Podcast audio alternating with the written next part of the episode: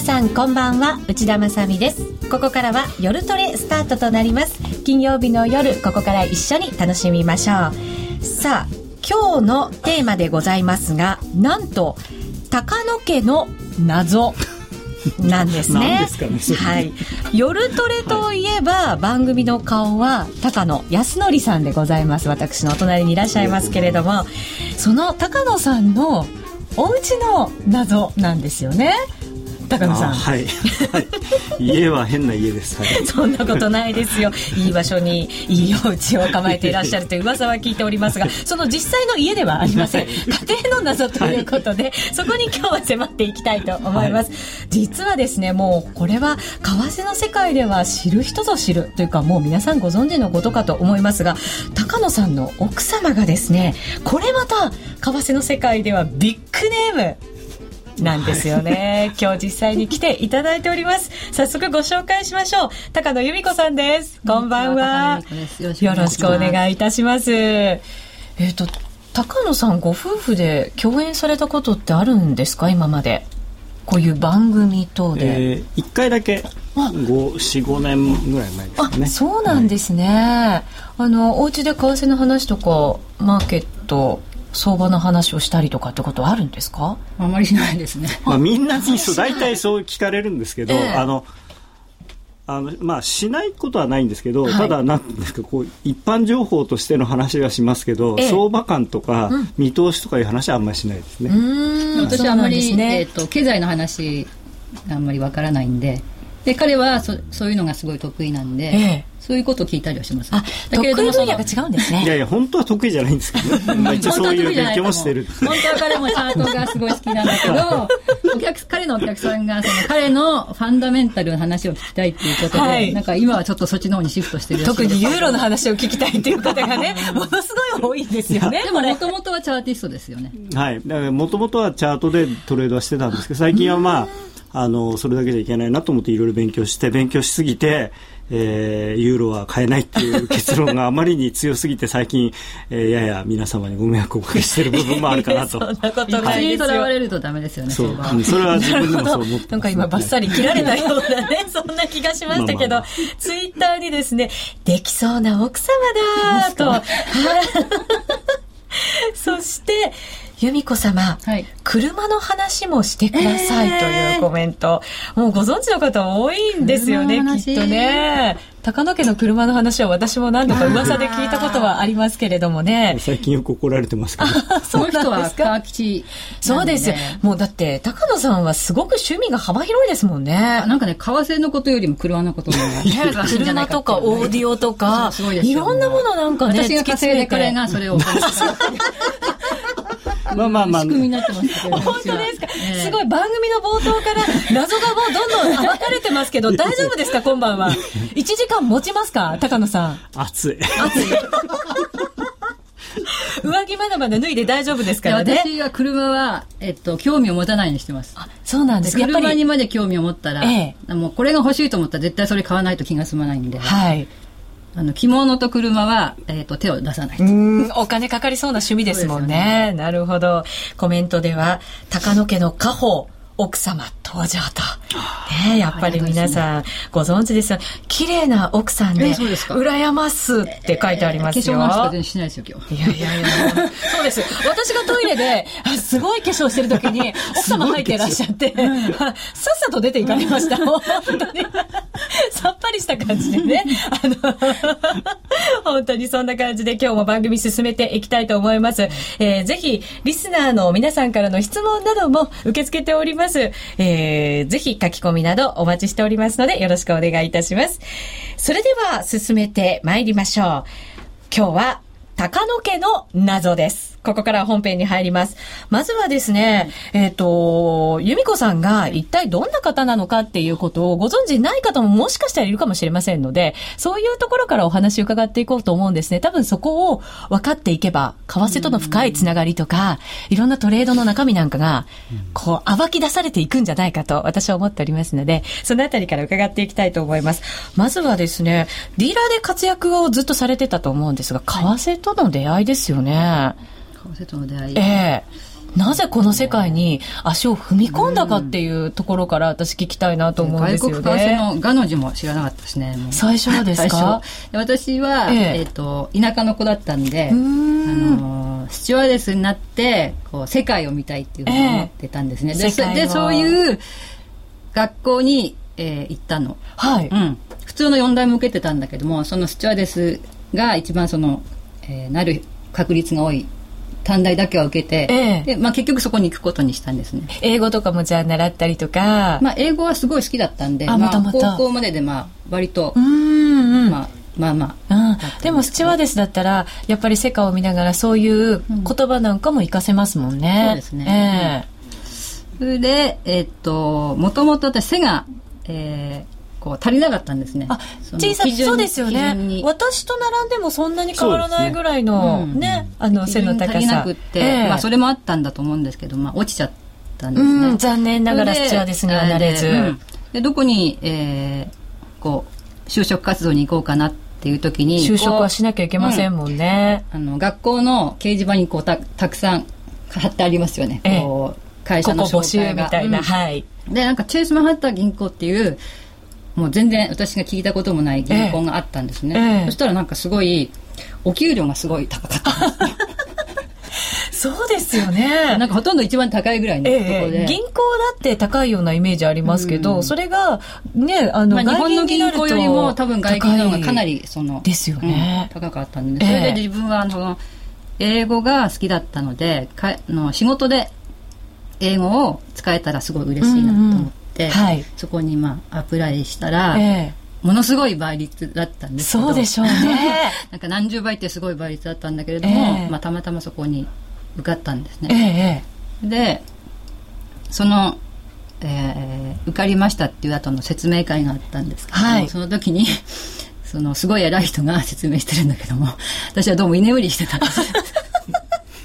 堂々たるもんですね。そしたら、えー、こいつはそのすごい部署になんかすごいなんていうのかな。こうお金をすごく儲けなくちゃいけなくてみんなピリピリしてるような部署に配属してもこの子なら大丈夫だっていう、神経しっかりしてるぞと。どうもその財務部トレジャリーっていうところに配属になって、はい、そこはやっぱり銀行の中では結構大変な部門なんですか、まあ、部署。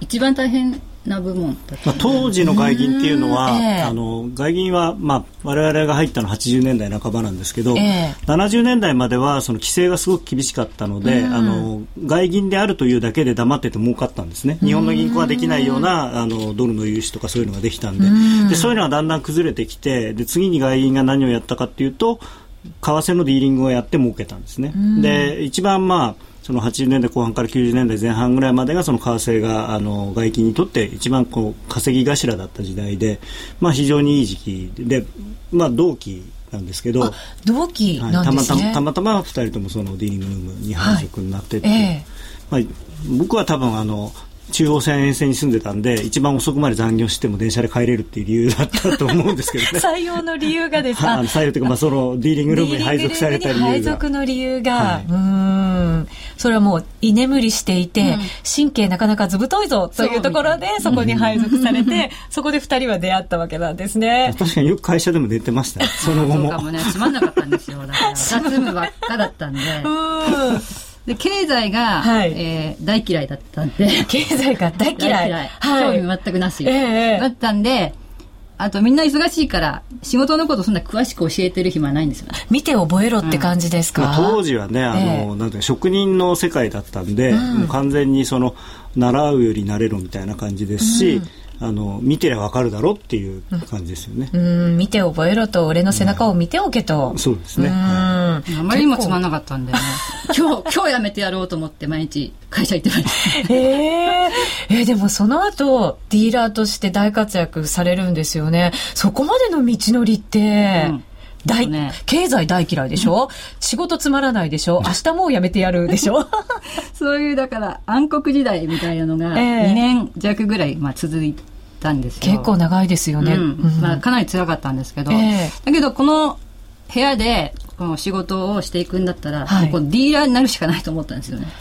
うんうんうんまあ、そうか人に使われるよりも？野球野球チームみたいなもんなんで、えー、そのディーラーっていうのは要するにレギュラーで試合をやってる人なんですよね、うん、でその周りにえー、そのなんていういろいろ用具の整理をしたりとかグラングランド整備したりとかそういうのがあってで、えー、僕も入った最初は本当完全にあのなんていうかボールボーイみたいな仕事をずっとやってたんでで、まあ、彼女と同じでこんなことばっかりやってたんじゃしょうがないと。俺はマウンドに立ちたいっていうのがやっぱ最初ですよね、うん、別にディーリングがやってみたいとかディーラーがかっこいいとかじゃなくて、うん、このここに球場にいるんだからやっぱりピッチングマウンドに立ってボール投げなきゃ意味がないだろうっていう。うんそれはじゃあお二人とも共通の思いだったんですね。プレイヤーになってやろう。中心になってやろう。いや、あのね、男と同じただね、男は、あの、はい、ある意味そのレールがあったんですそう、レールが引かれていたの。そ、その中で。アシスタントになったらもう次はそのディーラーですよ。うん、道がしっかりあったんですね、うん、男性の場合は。ほとんどお飾り。へえ。じゃあ、女性がディーラーになるなんてことは、ま、その時代、まるっきり考えられない。そうがマイナス、ゼロじゃなくてもマイナス。マイナス？完全な男の社会だったんですよ。うん。え、もしかして、じゃあ、アシスタントになるのだって、まあ、めちゃくちゃ大変。そうですよね。普通はなれない。やりたいっていう人がまずいないですね。めちゃくちゃ忙しいんですよ、もう。一日中こうやって、ディーラーが、なんかディーラー、ディールしたのを、こう、えっ、ー、と、チケットをその頃は手書きなんで、一、え日も何、どんだけも書いたかわかんないですね。もう何百枚とかじゃない。もうすごい数書いたし、うん、これがディーラーがパニクってる時とかも、こっちは冷静に今何本の、ポジション何本になってますとか、もう全部把握してなきゃいけないような。ディーラー以上じゃないと、まあ、ディーラーはディーラーとしてはその、まあ、そこはほら、うん、ピッチャーとキャッチャーみたいなもんなんで、あの、ピッチャーはとにかく投げ、投げる。で、えー、キャッチャーはいろいろこう、球種を考えたりとか、バッターの特徴を見抜いたりとかしなきゃいけない。全体をやっぱり見てるのは、キャッチャーの方かもしれませんよね。ピッチャーはとにかく、あの、なんていい球投げることに集中させてあげないと、ためた投げらんないんで。うん。へえ。じゃあ、アシスタントに、なってそこでしっかりしたアシスタントとして確立するっていうこともすごく大変なんですよね。まずアシスタントなれないですね。なれないですね。なるって聞いた時に僕はその、えー、えそれは自分から希望して、まあ、それで私腰掛け、うん、っていう意識が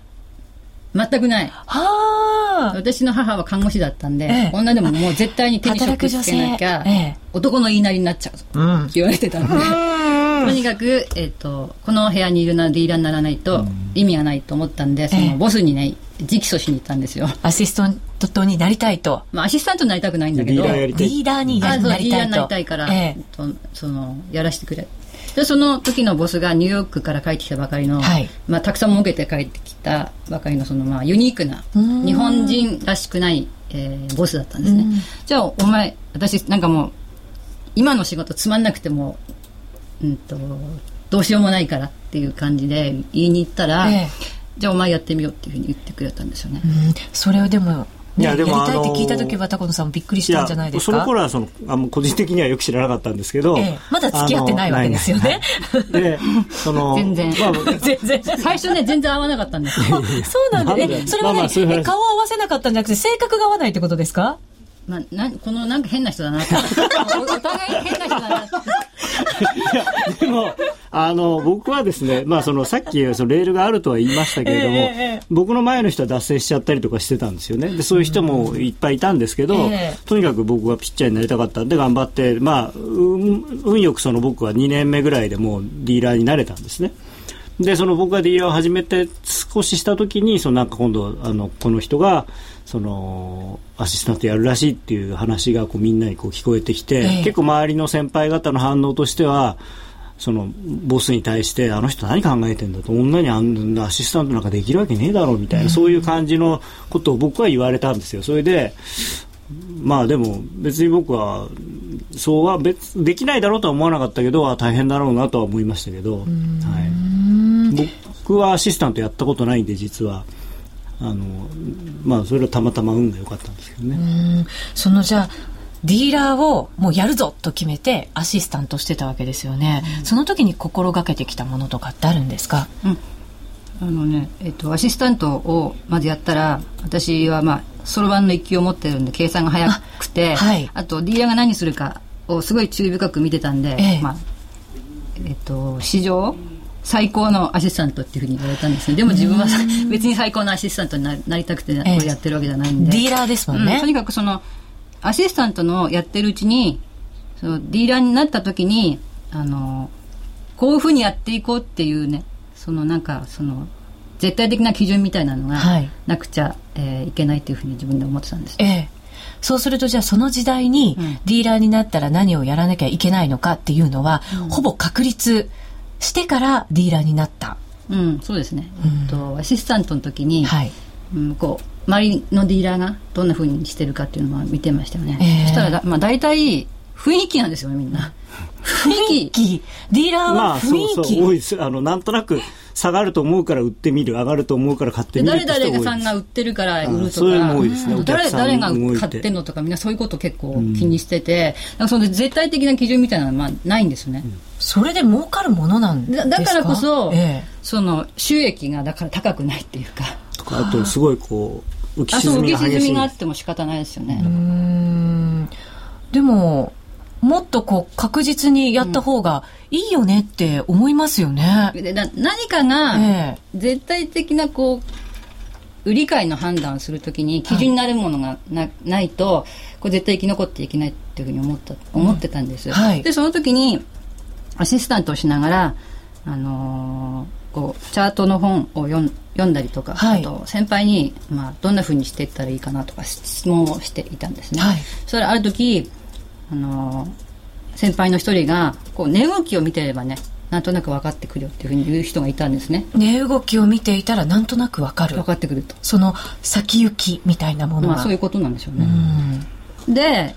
その時に、まあ、それまではなんかこうピンとくるも何もなかないなというふうに思ってたんですけれども、はい、あ値動きっていうことを聞いた時にこう相場って値動きそのものだっていうふうに思ったんですよね。相場は値動きそのもの。そうですよね、うん、値が動かなきゃ相場になりませんよね。うん、だから、えっ、ー、と、できるだけその値動きを追っていけるだけ追っていこうと思ったんですね。はい、だけどそのアシスタントの仕事はものすごいもう雑務いっぱいで、まあ、リーダーよりも忙しい時もあると。で、じゃあ値動きを追ってい行くにしても雑務やってる時はこうなかなか追っていけないし、はい、うんと、覚えてらんないです一日の朝から夜までの寝起きを全部覚えて入れ入れない、うん、じゃあどうしようかって思ってじゃあ寝起きを全部手でつける、はい、ればいくらまで行っていくらまで行きましたって全部一目でわかるから、うん、そういうふうにまずつけていったんですね、チャートを自分で全て値動きを手書きされた、まあ、1線とか、まあ、こう1線ずつの値動きをこうどんどんどんどんこうまあずらしていって書いてたんですね、えー、でその時にあのその読んでいたチャートのの本の中にトレンドラインっていうのがあって、はい、これなんかすごいシンプルなんだけどなんかすごい面白そうだなっていうふうに思ってたんですよ。トレンドラインは高野さんも一番大事だっていつもおっしゃいますよね、はい、そう思います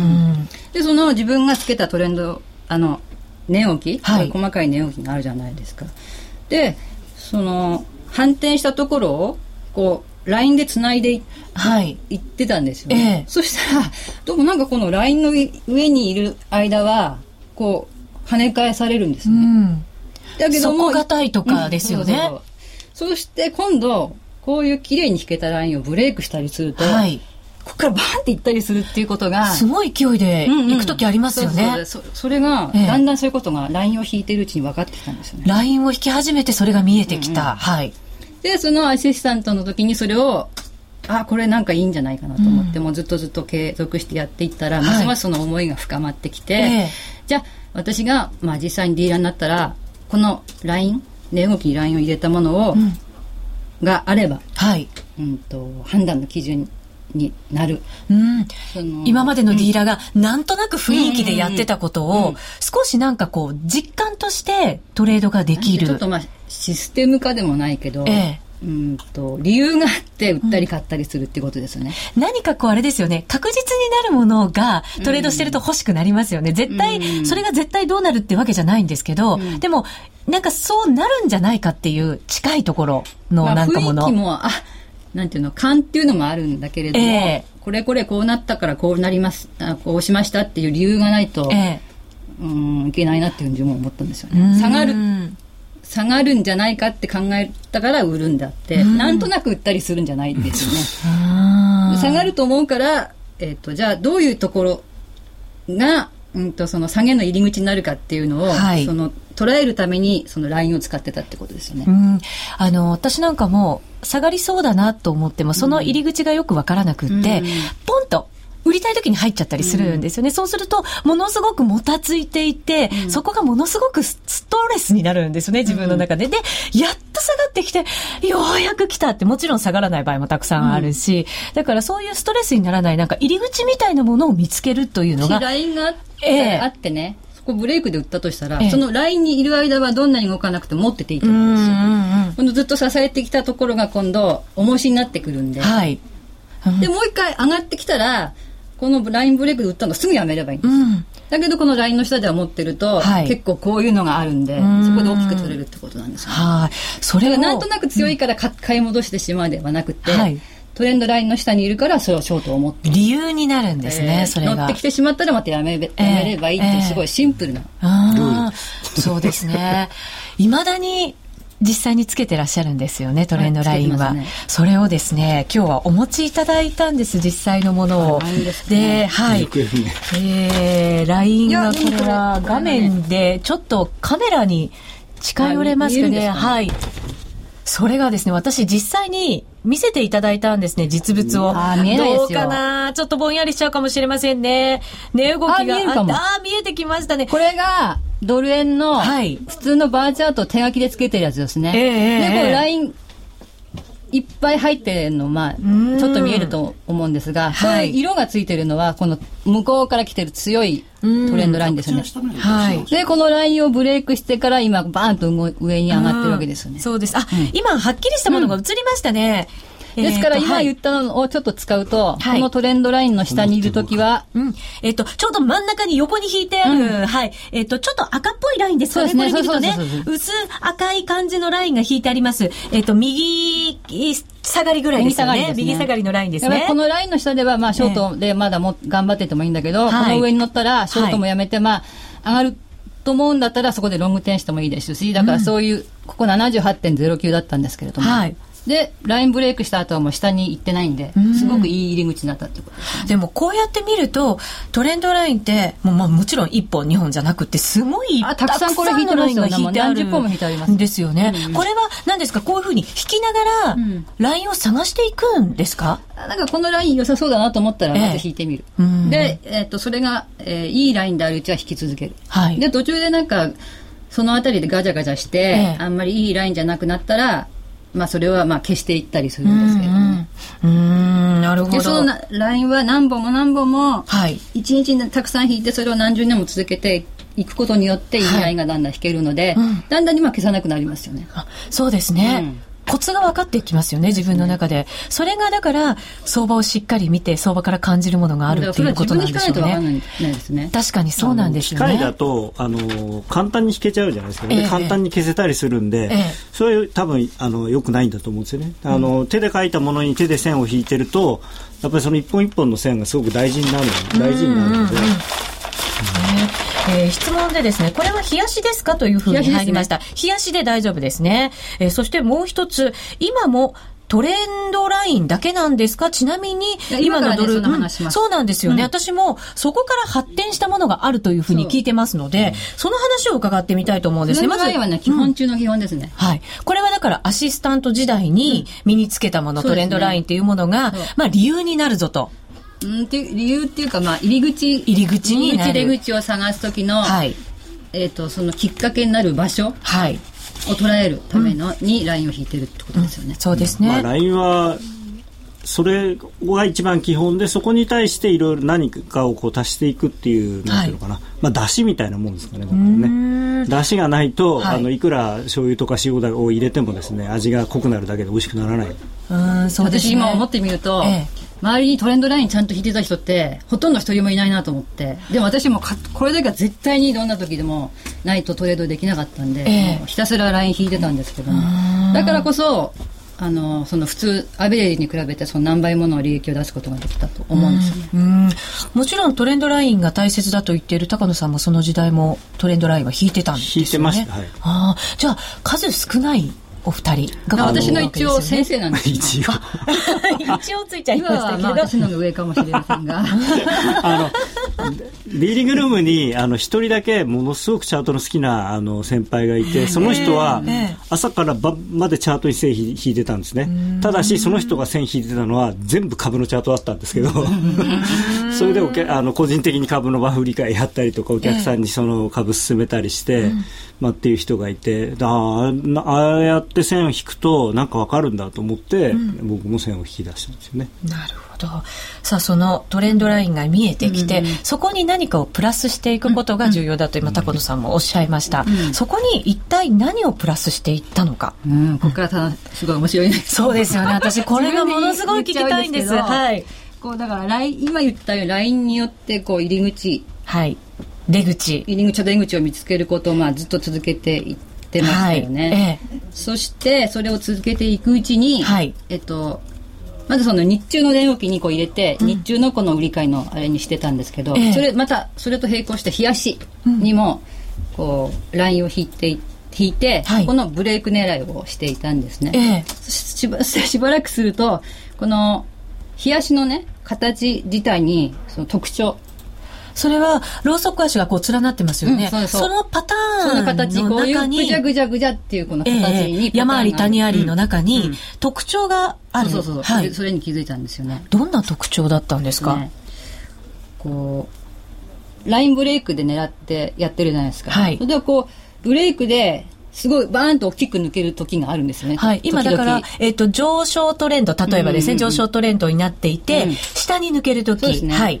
で、それってそんなに頻度は高くなくて、まあ1年に1回ぐらいの頻度だったんだけれども、その、ブレイクで大きく抜けた時の形が、こう、特に似てるっていうことに気がついたんですね。はい、でここですごく一回大きく抜いたと。ええ、で、またなんか、ここでもうラインブレイクで狙ったら、すごい大きく取れたっていうことがあって、はい、で、あれ、これってどっかで見たよなと思って。、で、その時のチャートにこう戻っていって、はい、これとこれをよくこう見ていったんですよね。そうしそのそうするとその細かいところの特徴が同じだっていうことが分かったんですよ。えそれは細かいところの特徴は企業秘密ではなく、今聞いてもいいことですか、ね、後でやるかな。後でやる。あでも 教えてもらえるんですね。この番組の中で。これリスナーの皆さん最後まで聞いてください、すぐやります。はい。企業秘密、後で教わります、うん、はい。で次にまたこの形になったらこれ 10, 10円とか狙えるじゃないかと思ったんですよ、はい、大きいトレンドがそこからやってくる可能性がある。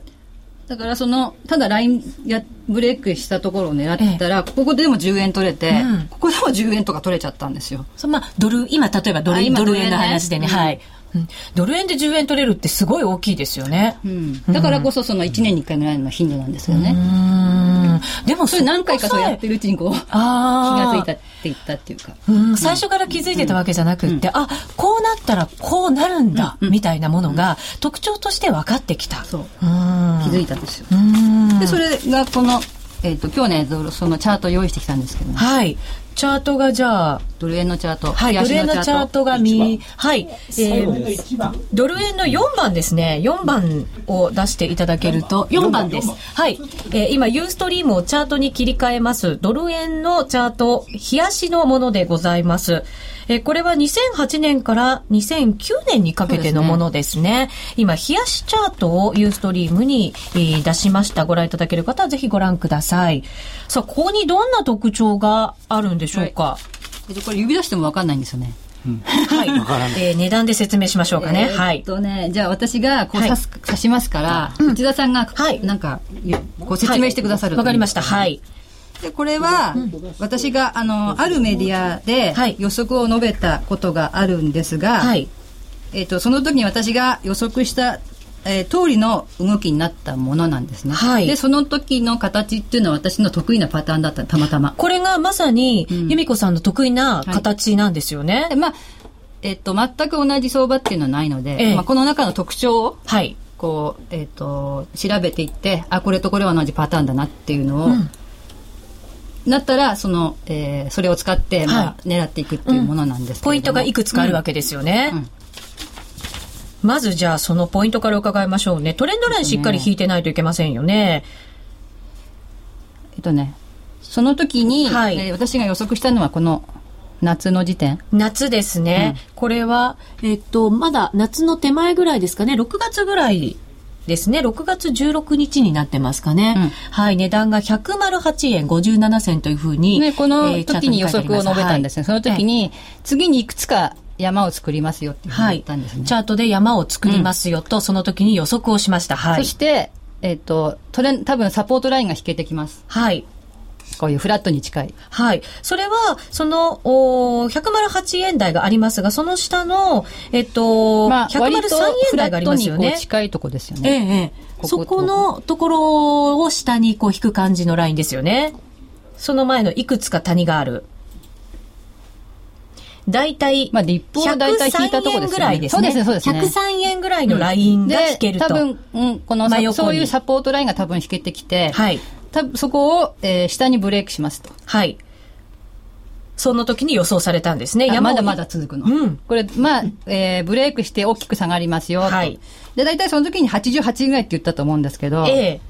えっ、ー、と、ここ87の10ぐらいかな。はい、さらにいったわけですね。うん、ました。そして、えー、その後に少し戻した後に、ここの最初の安値をまあ少し切れます。うん、はい。そしてその次に100円に行きますっていうふうに予測したんですよ。はい、えー、そしたらもう、ほとんどそのまあ、通りに、まあ、動い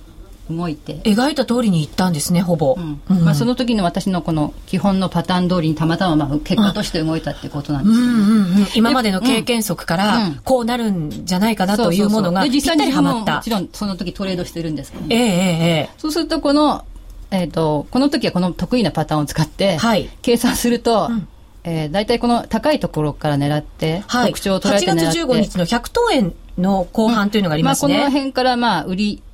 大体この山の3つ目ぐらいからが一番高くなることが多いんで、はいまあこの辺からまあ売りを狙ったとして。一番高いところが今おっしゃってる、はい、値段ですよね。うんうん、で、ここのさっき言った全部こう下、サポートラインを。下行って、戻して、下がってまた戻しましたよ。はい、100円まで計算したら50円以上あったんですよ、ね、これ、ということは、下げるところもほぼ取って、うん、上げて、また下げて、また上げたところも全部取った。そうですね。売って買って、売って買って、売ったんですよね。はあ。でもプロの時っていうのは、この大体、えー、少なくともこのラインをブレイクするところから、まあ10円ぐらい取れればまあ、いい、いいという感じで、まあ、きっちり取ってたんですけど、はい、この時はもう自分でトレードしてたんで、うん、もうこの機会にね、うん、この全部パターン全部やってみようと思ったんですよ。得意なパターンだから試してみよう。本当に全部取れるのかどうか。うん。まあ、銀行の時はほらバジェットを達成すればいいわけですから、えー、もうこのきっちり取る。そうですよね。ブレ、うん、まあこの辺からまあ売ってると思うんだけどもここから売り出してまたこのラインをブレイクしたところで売りましてこの自分がターゲットとした、まあ、88円とかが来たらそこで締めて、まあ、はい、終わり、えー、まあ、すごい疲れるんでもうそれでもう精一杯なんだけど、えー、もうこの時は自分でやってたんでもう全部ほとんどやりましたよね。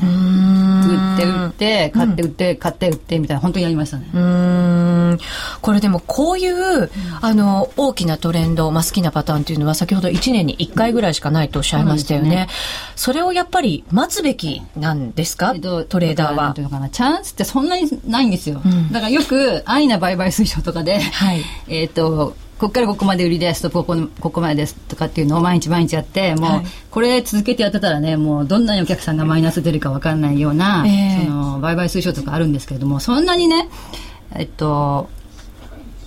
確率が高い。もうこっち行くっても自分がもう確信に近いものを持てるところっていうのはそんなにないんですよ。うん、でこういうパターンでねこの形が来たら私は儲けられますっていうパターンさえ持ってれば、はい、その1年の大半を占める分かりにくい相場の時には手を出さなくても済むということなんですよね。かつ、えっと、値幅が大きく狙いをするならば、もう本当に普段は何も、まあ、いいラインが引けた時に、まあ、ちょっと小銭稼ぎでするぐらいにしといて、とにかくこのラインをずっと、あ、あの、パターンですね。えー、ずっとこう待ってるってことです。ラインを引き続けて、パターンを待ちながら。これ、勘違いしちゃいけないのは、毎日見ないとダメなんです。毎日見て、その次にどういうふうになったら、その得意なパターンになるかっていうのを予測というかですね、あの、はい、想定をしておいて、その通りになってきたら、おいよいよ来たなっていう形で準備をして、で、その、本当にそうなるって確信した時にドンとポジションつく、う。ん、でもし自分のイメージからずれたらやんなきゃいい。んですよだから私がトレードする時大体もうずっとラインとかももう引いてて、ええまあ、ちょっと離れたところからもう引いてて、このラインをブレイクしたら絶対に売ってやるぞとかって、もうずっと待ってるわけですよね。1か月とか。待つというのは、じゃあもう準備をしてるって考えた方がいいんですね。ただ待ってるじゃないですよね。で、あの、まあ、ただこれは、あの、プライムの社員的には難しいんですけど、やっぱりその、毎日トレードするっていうのは、それで勝つっていうのは結構大変なんですよね。だからやっぱり、勝てる時に勝たないと、その、い。けないで、うん、まあ、いつもその私も想あらかじめその想定をするっていう準備をしておくっていう話をしてると思うんですけれども、えー、それが大事だと思うんですよね。であの自分が得意なパターンに来た時に設けられないのが一番悪いことなんですよ。でその自分が得意でもないパターンで動いてる時に取れないのは別に悪いことじゃないんですよね。でそれは反省する必要なくて自分が本当に反省しなきゃいけないのはその自分がこうなるだろうと思った時にちゃんとそれに乗れなかった時が一番よく、狙ったところで取ればいいんですよ、うん、狙ってないところでも何でもかんでもチャンスに見えて手出しちゃうから、あの難しいところとかでも入っちゃってね。そうするとマイナスが出る確率がどんどん高くなっちゃうんですよ。ね。ここぞという時に間違わずに入ればいいんですね、まあ、もちろんそのここぞっていう時も100%じゃないですよ。ただここぞという時でさえ100%じゃないわけですから、うん。はい、その普段あのなんとなくやってたらもっともっとその勝率が悪くなってまってしまうと。うん。そのためにトレンドラインが非常に役に立つ、ね、私はパターンとラインと併用してますよね。併用して、えー、今ですね、ツイッターに、えー、プロは、やっぱりプロは、チャンスの時は売り増し買い増しなんですねっていうふうにいただきました。大きなトレンドになるじゃないですか。でここだと思う時に入って、その後やっぱり同じようにこう思ってた通り大きなトレンドが出た時っていうのは買い増しとか売り増しとかっていうのポイントになってきませんか、まあ、下がっていくうちに、えええー、その戻りのとこでどんどん売り増していけばあの最高ですよねそのターゲットまで、うんうん、ただその売り増していく買い増していくっていうのって私は結構勇気がいるんですねだからそれも LINE を使えばいいわけですか。LINE を使えば、うん、だから戻ってもここ以上は戻らないはずだと思うところのちょっと手前で売って、うん、でそれ以上戻った時は1回でやめる、まあ、例えばその下で売った分だけでもやめるっていうようなことをしないと。私はこう、ね、まあ、山からこう売るじゃないですか、はい、で戻る時って大体こう右上がりのラインになるんですよ、はい、そうですね。だからこうこう来て、こうなったら、はい、ここ買わせとくの、うんそしたら今度このラインをブレイクしたら売るようにしてます、うんうんうんうん。なるほど。はい。えー、ぜひですよ、後半でもそのあたりのところを詳しく伺いたいと思います。金井さやかの90日で仕上げる TOEIC テストステップバイステップコーチングの CD が完成しました。500分にも及ぶ音声ファイルとボリュームたっぷりの PDF ファイルが1枚に収納。しっかり確実にテストに向けた指導を受けることができます。価格も5250円とお買い得。お申し込みは、ラジオ日経通販サイトのサウンロード、または東京03-3583-8300、ラジオ日経事業部まで、送料無料、お届け、返品についてはご注文の際にお尋ねください。名機と呼ばれるあのロングセラーラジオ、ソニーの EX5 が装いも新たに再登場。高級感あふれる大型ボディに大音量スピーカーを搭載。AM、FM も受信可能です。卓上型ラジオ EX5 Mark II AC アダプター付きで税込み1万8000円。お申し込みお問い合わせは03-3583-8300 3583-8300ラジオ日経事業部まで。それではここでお知らせです。ついに FX プライムから iPhone 用アプリ、プライムアプリ S が誕生しました。シンプルとスピードを追求したプライムアプリ S は場所を選ばず瞬時に本格的な FX トレードが可能。なんと簡単操作で将来の値動きを予測してくれるあのパッと見テクニカルも搭載されています。プライムアプリ S はいよいよサービス開始。詳しくは FX プライムと検索してください。FX プライム株式会社は関東財務局長金賞第259号の金融商品取引業者です。外国為替保証金取引は元本あるいは利益を保証した金融商品ではありません。為替変動、金利変動などのリスクにより投資金額以上の損失が生じる恐れがあります。投資及び売買に関するすべての決定は契約締結前交付書面をよくご理解いただいた上で利用者ご自身の判断でなさいますようお願いいたします。これ言っていいのかどうかわかんないんですけど、あの、プライムアプリ S、口座持ってない方でもですね、ダウンロードしていただくと、レートも見えるし、チャートも見れるんですよ。ただもちろん口座持ってない方は、はい、あの、取引はできませんけど、ね、はい。チャートは見れるんですね。はい、で、あと、先週かな、あの、あ、今週になってからですね、あの、なんかランキングの発表がいろいろあるんですけど、その無料のファイナンスのアプリの部門でダウンロード数が一応1位になったんで、はい、ぜひ皆様も使ってみていただいて、まあ、それで取引したいと思ったら、コードを作っていただければと。はい。はい、さあ、それではここからは、プライムチャレンジ虎の巻お送りいたしましょう。このコーナーは FX プライムの提供でお送りします。ここからは FX プライムの新感覚キャッシュバックキャンペーン、プライムチャレンジをもっと楽しむためのコーナーです。ナビゲーターは FX プライムの高野康則さんです。よろしくお願いいたします。はい、えー、さて、このプライムチャレンジなんですが、毎週 FX プライムが指定する取扱い商品、通貨ペアを1回でもお取引いただくと、キャッシュバックのチャンスが発生する抽選ゲームに参加することができます。ちなみに、来週のプライムチャレンジの対象商品は、選べる外貨。通貨ペアはドル円、ユーロ円の2つとなっています。高野さん、来週のトレンドのポイントを教えてください。はい、来週はですね、あの、結構材料いろいろあるんですけれども、まず木曜日に、あの、ECB の理事会がありますので、はい、で、ここで金利の変更等はないと思うんですけれども、ただ、えー、まあ、この間あった、月末にあったその LTRO ってやつですか、えー、長期の資金供給。これが、まあ一応第2回で終わりなんじゃないかというふうには言われてるんですけれども、まあ一、あの、1回目、2回目、非常にそのマーケットのこう安定に貢献をしているので、第3回目もや、やるんじゃないかという思惑もあるんですね。はい。で、それを、その、まあドラギさんが、その、そう、えー、まあ理事会後の記者会見で、その第3回の LTRO をこう示唆するような発言をするのかそれとももうあれは終わりですよっていうような言い方になるのかによってちょっとユーロが大きく動く可能性がある。でえー、LTRO がもう終わりだっていうことになるとですねあのどちらかというとユーロにはネガティブな話かなと思います、うん、ユーロですが今対円で見ますとユーロ円ですね。107円。66銭から70銭。今日はですね、えー、午後に入ってからじわじわじわじわじわっと下に来ているような状況。ちょっと難聴な感じですかね高野さん。そうですね。あの、まあ、LTRO が終わってあの29日に終わってからですね、ええ、ちょっとまあユーロ材料出尽くし感があるんだと思いますね。であとあのギリシャに関して、えー、まあ一応今のが現段階ではあのいわゆる CDS の信用自由に当たらないというふうにイスダが昨日発表したんですけれどもこれはあくまでも現段階ということで、えー、近い将来その、まあ、来週の金曜日もう一つポイントがあるんですけれどもそのこ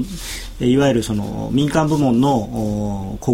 えー、関与というやつでその、まあ、なんて自主的にお金返さなくてもいいですよっていう人のを今募ってるんですけれどもそれの数が必要十分でなかった場合にはえー、いよいよその、まあ、集団行動条項ということで、えー、嫌だって言ってる人からもその債務をカットするっていうことをやらなきゃいけないんですね。で多分そうなる。でそうなった場合はそのその ISDA というですね ISDA というその CDS を決済するかどうかを決める機関が、えー、もう一度その判定委員会というのを招集して、まあ、決めますよということなのでおそらくその来週の月金曜日もしくは、えー、週明けぐらいに、えー、そのまあギリシャがいよいよデフォルトという認定をされるというような見通しになってきてるんですね。なので、えー、これ以上もいいニュースというのはあまりないので、はい、えー、それでじりじり売られてきているということだと思います。うん、そうすると、こう、毎日の新鮮な情報も必要になります。えー、ぜひその情報は動画のプライムストラテジー、えー、皆さんご活用いただきたいと思います。高野さん、改めてプライムストラテジーご説明ください。はい、えー、これですね、あの、ご興味ある方、ぜひ、あの、ホームページ、あの、FX プライムのホームページの中にバナーがあって、それをクリックすると、あの口座をお持ちでない方でも前半部分見られます。で前半では、えー、今お話したようなですね、えー、もう少し、まあ、あの短いですけれども、えー、今マーケットがどういうことを軸にして動いているのかというお話をしています。そして後半部分では、えー、各通貨のですね、今5通貨ぐらいやってますけれども、そのチャートの分析で、まあ、具体的なですね、えー、トレードアイディア、まあ、えー、当たったり当たらなかったりしますけれども、まあ、それも含めてですね、私の考え方というのをお話しさせていただいてますので、えー、まあ、えーもう2年半、3年、500何十回やってるんですけれども、まあ、あの、割とたくさんの方にですね、見ていただいてますので、えー、ぜひこれを機会にですね、えー、見ていただければと思います。そうですね。この番組、夜トレのホームページからも飛べるようになっていますので、ぜひ皆さんご活用ください。ちなみに今週分のプライムチャレンジ、抽選ゲームの権利取り、これまだ間に合うんですね、高野さん。はい、えー、取引期間は明日3月3日土曜日、午前6時59分までとなっています。お急ぎください。はい、えー、今週のプライムチャレンジですが、対象商品は選べる外貨、通貨ペアはドル円です。はい、ドル円は、高野さん、いかがでしょうか？今はですね、81円のミドル、52銭から53銭あたりということになっています。ちょっとこの時間からドル円なのでやりにくいかもしれないんですけれども、うん、えー、まあ、ずっと買われてましたんで、えっと、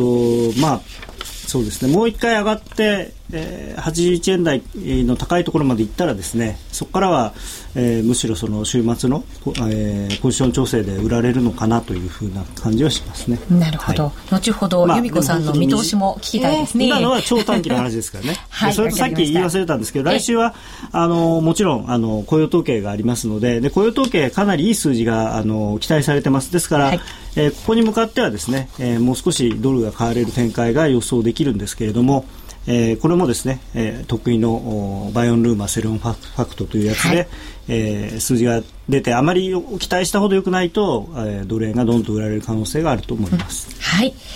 えー、ぜひ皆さんご参加ください。夜トレプライムチャレンジ虎の巻。このコーナーは FX プライムの提供でお送りしました。FX 取引なら伊藤忠グループの FX プライム。FX プライムでは、ただいま新感覚のキャッシュバックキャンペーン、プライムチャレンジを実施中。毎週 FX プライムが指定する取扱い商品、通貨ペアを1回でもお取引いただくと、キャッシュバックのチャンスが発生する抽選ゲームに参加できます。えー、今日もユーストリームをご覧の方向けにゲームの映像をご覧いただきましょう。えー、まずは通常の当たりバージョンです。はい。当たりという文字が出て、数字が1万円という金額が出てきました。プライヌくん可愛いですよね。ちなみに、このプライヌくんのフラッシュですが、いくつかのレアバージョンの種類があるんだそうです。えー、こちらもご覧いただきましょう。レアバージョンです。今、スタートするのがレアバージョン。えー、スタートというところを押していただきますと、サイコロがくるくるっと回りました。えー、残念ながら外れが出てしまいましたが、たくさんのプライヌくんがそのサイコロを転がしてくれて当たり1万円というのが出てきました。ぜひぜひ毎週トレードしてチャレンジしてみてください。なお、次回の対象通貨ペアはドル円、ユーロ円となっています。えまずは FX プライムで講座を開設し、プライムチャレンジでワクワク感をお楽しみください。講座開設はラジオ日経の夜トレ番組ホームページなどに貼られているバナーをクリック、もしくは FX プライムと検索してください。FX プライム株式会社は関東財務局長、金賞第259号の金融商品取引業者です。外国為替保証金取引は元本あるいは利益を保証した金融商品ではありません。為替変動、金利変動などのリスクにより、投資金額以上の損失が生じる恐れがあります。投資及び売買に関するすべての決定は、契約締結前交付書面をよくご理解いただいた上で、利用者ご自身の判断でなさいますようお願いいたします。ミリオンヒット東京の陰に隠された若者たちの喜びと葛藤。名曲を生み出したマイペースのメンバーが語る昭和のあの時。そして50代にして活動を再開する思いとは。ラジオ日経の新刊名曲東京を生んだ男たち。マイペースな奴らはスタジオライブ3曲も収録してただいま発売中。税込3150円。お申し込みお問い合わせは03-3583-8300ラジオ日経事業部。またはお近くの書店まで。黒沢は言う。映画に一番近い芸術は音楽である。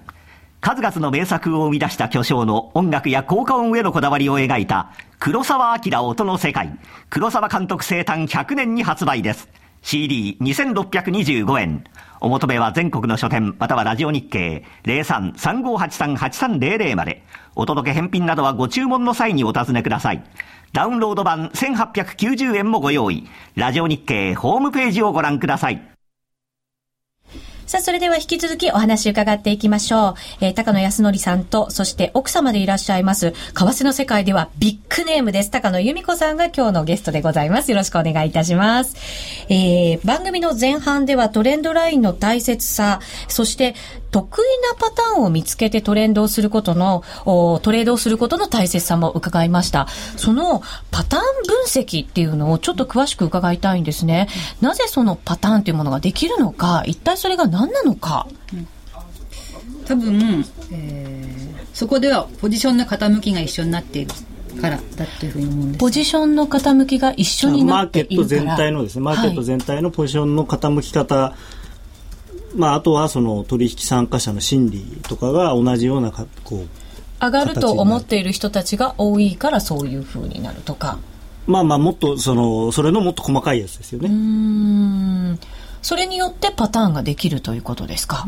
と私の得意なパターンさっきお見せしたチャートで分かると思うんですけど、はい、こうバーッと上がっていって、はい、上げ止まって上でこういくつか山作って、でサポートを作って、そこを切れるときに大きく下がるっていう話したじゃないですか、はい、でなんでそういう動きが起こるかっていうとえっと、その時にみんなの頭がどういうふうになってるかっていうのを、はい、考えていただくと分かると思うんですけど、ええ、こうここまで一番近いところだとまず最初にバーンってたくさん上がってきてる 10,、まあ、10円とか15円とか上がってきますよね。ねはい、上昇トレンドがしっかりできてまあそこでまあすごい相場強いなっていうふうにみんな思、はい、頭の中にそういうイメージがあるわけです、ね、はい。で今度上げ止まって下がるんだけども一回調整します。はい。だけどもここの辺で何度もこう。そのラインのところですね、うん、サポートラインのところで。まあ、サポートはまだ引けてない、ね、まだできていない。ただ、同じような水準で何回かこう止まるところがある。大体この辺のところで、下がっては戻し、下が、下がっては戻しっていうのを。不思議にありますよね、うん、そういうこと結構これはパターンでは大体山が3つから6つになることが多いんですけど。山が3つから6つ。うん、はい。なることが多いんですけども、ええ、でななぜその最後にさあのラインをブレイクすると大きく下がるかっていうと、はい、まずここで強いっていうイメージがあって上がってきて強いってありますよね。でこの跳ね返されてるっていう動きが継続することによって、はいえ。もう頭の中は下がっても落ちないぞっていうこ、うん、この水準は硬いよねとかって言い方しますよね。何回落ちても下がんない。もう相場は硬いです。はい、そうするとだんだんだんだんどうな相場がどうなってくるかっていうと買い出す最後の山の方になってくると。例えば山 5, 5個目とかの山になってくると、今度買い出す人がいるもう安心しちゃって。高いとこ買うんですね、はい、最後。であもう買っても安心だって勝手に勘違いしちゃうわけですよね。もう下がったらもうこれ戻してきてるじゃないかっていう、安心感がもう自分の中に出来上がって、ええ。最後のトップのあたりで今度買い出す。で、どうなってくるかっていうと、最初はショートが残ってたりするんだけども、はい、このだんだんだんだんこう進むうちにどんどんどんどんロングがどんどんどんこう大きくなってくる。ポジションってなってすごく傾いたりしますよね。うんうん、でこの山が大きければ多いほどどんどん最後はこう、ロングが溜まってくるんだけども、それでこのラインブレイクで、はい、この溜まってきたそのえー、エネルギー。そうですね。ロングのポジションがもう山ほど、はい、溜まってますよね。そこのラインっていうのは、そこが席を切るってよく言うじゃないですか。はい、席の役目をするものなんですね。はい。で、このラインをブレイクしてくると。下に抜けてしまう。はい。サポートライン。みんなロング持ってるから、えー、もう、売りが売りを呼ぶって感じですよね。売りが売りを。それはだから、ストップロスを巻き込みながら。うん、それでもう一番その、えっ、ー、と、あんまりうまくない人は、えー、最後の山で買った人たちとか。うん、えっ、ー、と、何回も止められてるから、ええ、このラインをブレイクした後も、うん、多分そのラインとかいう多分視点がないんでしょうね。でもう下がったけれども、え、今まで戻してきてるから、また戻るに決まってるから持ってるわけきっと戻るだろうと、うん、戻るまで持ってればいいや。うんそれでまた今度下がってくるんだけど。さらにストップロスを巻き込みながら。だってそうですよね、ポジションはものすごい山のように、えー、なってるから。まあ、傾いちゃってるわけです、ね、そうですよね、うん、そしたらどんどんやっぱり売られれば、どんどんストップロスを巻き込みながら下に行きますよね。人のオーダーをこう狙われて、えー、こなしながら、はい。その弱い人は、あんまこう、なんていうの、うまくない人は、止まっちゃ、と次に止まったら、うん、えー売ればいいやと思ってるから。なんとなく、動いてる時って、手仕まいづらいんですよね。でも本当に、えっ、ー、と、止まって戻ってきたら、えー、もう売ろうとか思ってるから、もう本当に相場の底の方まで行く、行ってから、そこでやめたりするんだけど、もうそこはもう底になっちゃうそこがそこなんですね。あの、チャートって、心理を表すってよく言いますよね。そう、その通り、心理。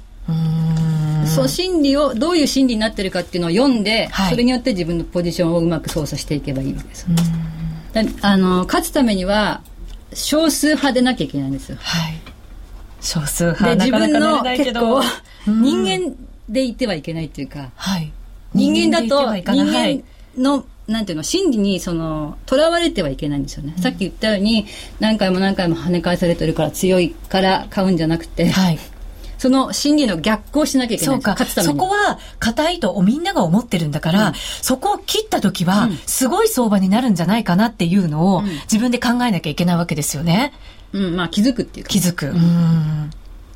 そのためには、じゃあここが切れたらどうなるだろうとかっていうのをあらかじめそれ見てないといけないんですよね。うん、切れてから、あ、切れちゃったどうしようっていうんじゃ遅いんですよ。うん、ここはその前に、こう、あ、こういうところが線ができるなと。じゃあこの線を切れたらどうなるんだろうあ、ここ切れたら危ないんじゃないかっていうんで、はい、その切れたら、まあ、例えばロング持ってたら、まずはそれをやめる。それで、えー、できればそこからショートにするっていうようなね。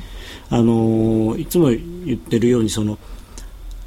とにかく準備が大事なんです、はい、あらかじめこう想定をしてじゃあこう動いたらこう。例えばその線が引けてそこで跳ね返ったら別にまた買ってもいいんですよ。ただ抜け抜けたらあとはロングを持っててもいいんですよ。跳ね返ったら、跳ね返ってとにかく切れ今日はいくらにポイントがあってそこを切れたら危険だぞっていうところがあったら、うん。そのニュースが何とかよりも、そのポイントがいくらかっていうことを必ず毎日チェックして、そこ切ったらとにかくやめようとかっていうふうに用意してないと、切れてからだとやめれないんですよ。そうですね。うん、やめれないですよね。切れない人はオーダーを入れてしまうってことですよね。はい、ストップを。うん。そしたら切れないってことはないと思いますよね。後ほどこれはまた延長戦でも詳しくお話を伺いましょう。はい、えー、ここでもう一度夜トレからのお知らせです。4月1日日曜日に夜トレがリスナーをみな、ミリリスナーの皆さんをお招きしてイベントを開催いたします。題して、春田一番夜トレ祭りです。今回はラジオ日経の公開収録スタジオを飛び出してお送りします。東京銀座にあります、パセラリゾーツ銀座店のイベントホール、ロンボクにて実施です。高級感とぬくもりが溢れる上質な空空間からの放送となります。ぜひ皆さん一味違う夜トレ一緒に楽しみましょう。高野さんの講演もあります。そして現在企画進行中のミス夜トレ2012決戦対、決勝大会があります。ぜひ皆さんご参加ください。春満載華やかなイベントとなっています。FX プライムの講座をお持ちの方の中から抽選でご招待いたします。詳細はユーストリームで夜トレをご覧の方、右下に見えますピンク色のバナーをクリックしてみてください。えー、詳細がそちらから確認できます。えー、画面右下のピンク色の春田一番夜トレ祭りとなっています。4月1日日曜日午後2時からスタートとなります。皆さんで、えー、ミス夜トレコンテスト2012、えー、実施しますのでご参加ください。えー、4月1日は春田一番夜トレ祭り皆さんのご参加お待ちしております。さあ、高野さん。はい。はい。この夜トレ祭り楽しみですよね。そうですね。す、ちょっと、すごいですよね。はい。あの、めちゃめちゃ女子度が高いという。そうなんですね。えっ、と、まもなくこの番組本放送は終了として、えー、延長戦に入るんですが、由美子さん、そのチャートをちょっと皆さんに手書きのチャートをお持ちくださいました。手書きっていうだけじゃなくて、はい。今まですごいそうなんです。長いんですよ、ね、これどうかな時間内に皆さんにお見せできるかしら。私がつけてるポイントフィギュアのチャートなんですけど、すごいんです。まあ、今までずっと非公開にしてきたんですけど今日は本邦初公開ですよね、まあ、見えないですよね。はい。いいの見えるい。いの、うん、でもこんな雰囲気で手書きのチャートずっとつけられているということなんですよね。本邦初公開です。どうしてもこれ番組の中でですねご紹介したいということで今ご紹介をさせていただきましたんないね。そうですね。ただしですね、残念ながら本放送は、すごいすごい。えー、間もなく終了となります。この後、延長戦もお送りしますので、引き続きお楽しみください。それではラジオの前の皆さんとは、この辺りでお別れです。皆さん、さようなら。さようなら。さようなら。